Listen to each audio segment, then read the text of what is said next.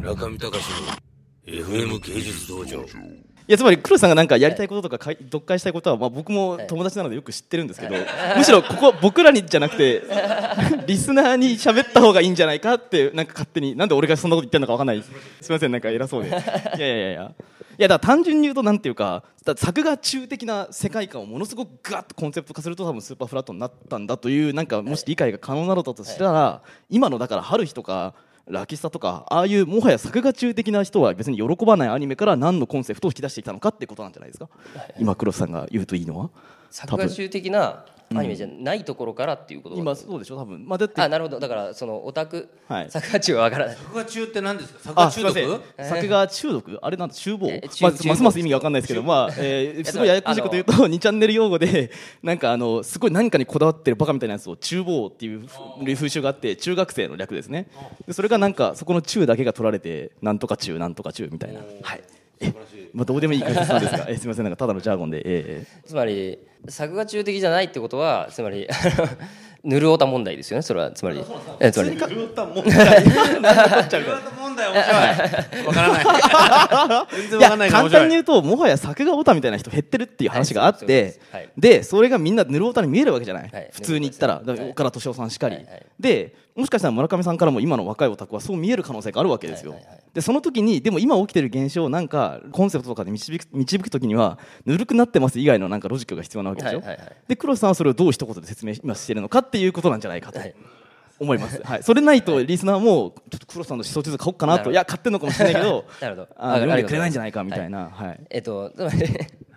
つまりもう、まあ、前提としてもはやアニメだけで要するにアニメオタクっていうのがいっぱいいてアニメだけで特殊なあの表現っていうのが醸造されてるではではないんだよっていうのが、まあ、現状なわけですよね。つまりあの文化的な営みというか、まあ、サブカルチャー全般でそんなことは起こっているしアニメにはアニメの荒れ方をしているだけであってあのネットでも、まあ、ネットオタクでもゲームオタクでも大体同じようなことが起こってますよねっていうふうなことにみんな視線が移り始めたっていうことなんですよ。つまりだからスーパーフラットと何が違うかっていうことで言えばやっぱりアニメだけじゃ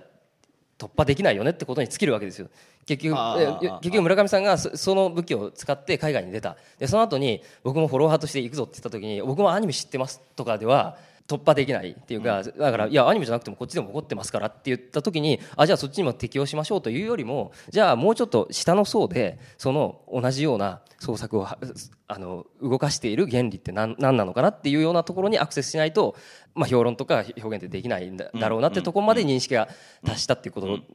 っていう説明でいいですよ。まあ、状況に認識としては。な状況認識としてはとそうでですね。いやすごい簡単に言うとだからもはや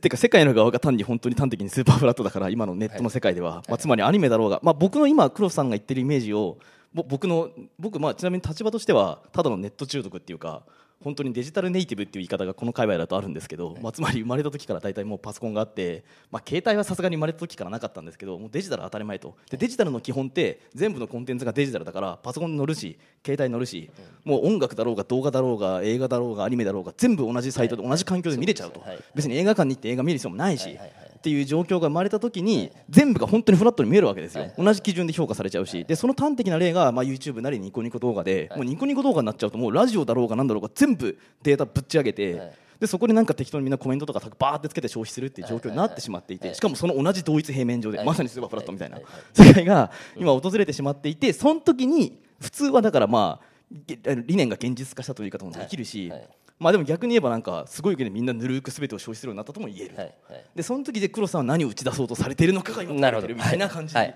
でずっとよくわかループしまくってりよくわかりましたすみません。はいはい。い。えっとですね担当直入に言いますとやっときた。はい。担当直入に言いますと、はい 僕は、えー、とネット時代の表現主義というかロマン主義みたいな表現を擁護しようとしてるんですね。さあ村上隆さんがあのの本人ではなくて村上隆さんが次の才能というか若い才能としてピックアップしてきた開会危機のような要するにその周辺に集まるような開会危機2.0をやりたい。いや。ってことでいいんですか？つまり。開会期2.0かどうかわからない。わからない。ですそれは。もちろんそれはわからない。もちろんあらない。えかもしれない。なはい。何でもいいですけど。かもしれない。はい。まあ何でもいいですけどあの村上さんの影響下にあるようなもしくは村上さんががピックアップしたようなアーティストっていうのは僕の目から見ると表現主義に見えるわけです非常に素朴な。要するに自分の内面みたいなものがあってでそれをあのストレートにと吐露するっていうように一見見えるですよね。まあまあ一方では病的に見えるしだけどあのナイーブにも見えると。だから日本のあの最近の美術の動向で言ったらマイクロポップとか松井みどりさんが言ったようなものに見えるんですけど、はい。それには今まで、えーこれが本当に美的なのだっていうかあの価値があるのだっていうようなはっきりしたロジックがななかったと言ってもいいんですね。つまり最終的には個人の内面に返ってしまう。彼彼女の内的な動機はこうであるとみたいなことに返ってしまってロジックが立てられない。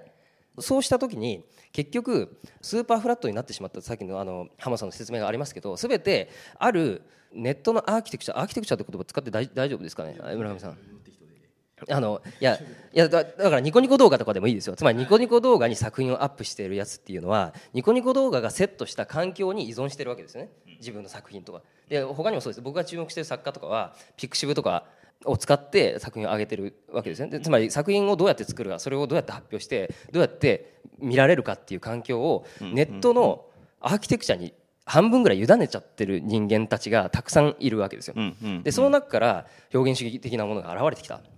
って時にそれを擁護する言葉っていうのは、あもしかしたら客観的に書けるかもしれないっていうような僕の仮説があってですね、でそれは、例えば浜野さんがアーキテクチャの生態系で分析したようなアーキテクチャを分析する